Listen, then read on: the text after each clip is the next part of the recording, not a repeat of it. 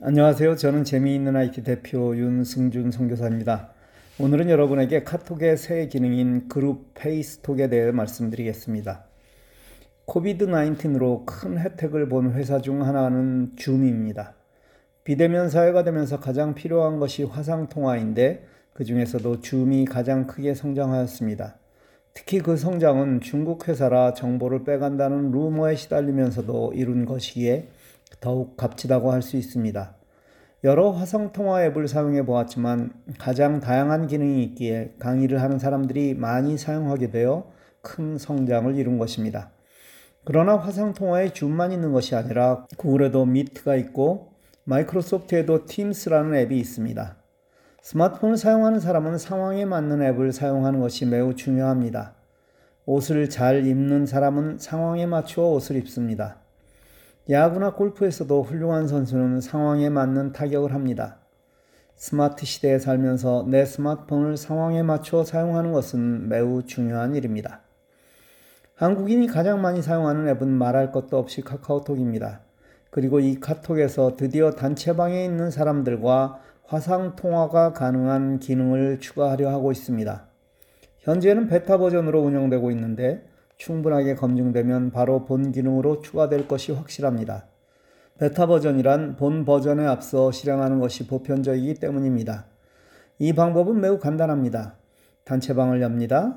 플러스를 누르고 통화하기를 누릅니다. 그룹 페이스톡을 선택합니다. 통화 상대를 선택하고 확인을 누릅니다.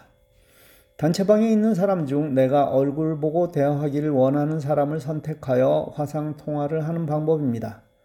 아직은 개선될 여지도 많지만 곧 안정된 방법으로 자리 잡을 것입니다. 이를 이용하여 가족 간에 손쉽게 화상통화를 즐길 수 있고 또 교육에도 많이 사용할 수 있습니다. 이 방법은 라이브톡과 다릅니다. 라이브톡은 방송을 하는 사람의 화면만 나오는 것인데 이건 여러 사람이 동시에 얼굴을 보고 대화를 나눌 수 있는 것입니다. 좋은 기능을 알면서도 사용하지 못하는 경우가 대부분인데 원인이 무엇일까요? 예, 기능은 가르쳐주는데 어디에 사용하는 용도는 잘 알려주지 않아서입니다. 그건 먼저 배운 사람들이 자신만의 노하우라 생각하기에 잘 나누지 않으려 하고 그 정도는 당신도 고생해서 알아야 한다는 묘한 심리가 작용하기 때문입니다. 또 받으려는 사람도 그걸 당연하게 여기기에 마음을 다쳐 가르쳐주지 않는 것입니다. 사실 재학생에서도 그런 일은 아주 빈번하게 일어납니다. 연날 며칠을 연구하고 실험하고 찾아서 가르쳐주면 거들떠보지도 않습니다.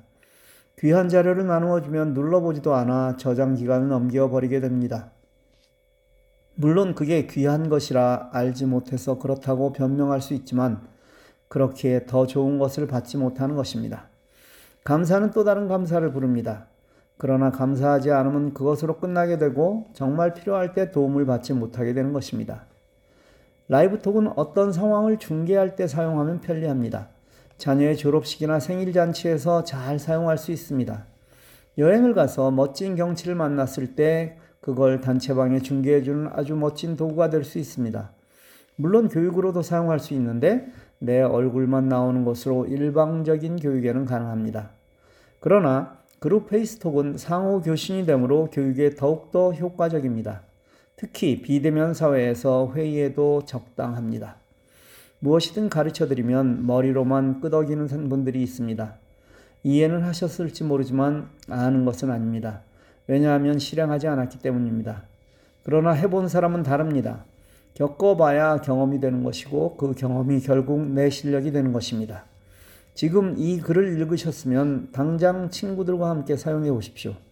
그렇게 친구들에게도 자연스럽게 가르쳐드리고요. 나이가 들수록 친구가 중요해집니다. 마치 청소년기에 가장 중요했던 것처럼 그렇게 됩니다. 따라서 친구들과 잘 지내려면 좋은 정보를 나누는 좋은 친구가 되어야 합니다. 재학생을 통해 얻는 정보를 잘 나누며 좋은 관계로 발전해 가시길 기도합니다. 감사합니다. 오늘도 멋지고 풍성한 하루가 되시길 기도합니다.